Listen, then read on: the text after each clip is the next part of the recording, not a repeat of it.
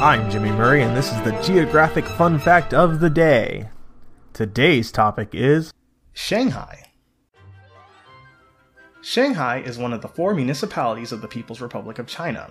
It is located on the southern estuary of the Yangtze River, with the Huangpu River flowing through it.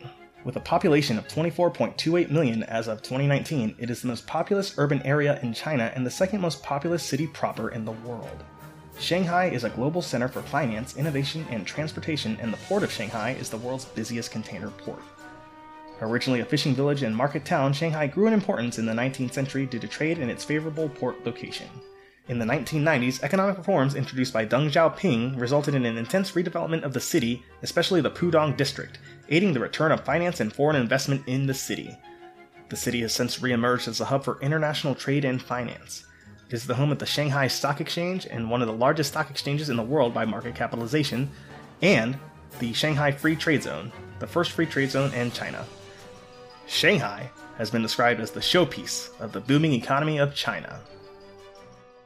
Hey, don't forget to suggest ideas for future shows on Facebook or Twitter at the Kid Friendly Podcast Network. Thanks for listening to Geography on the Kid Friendly Network.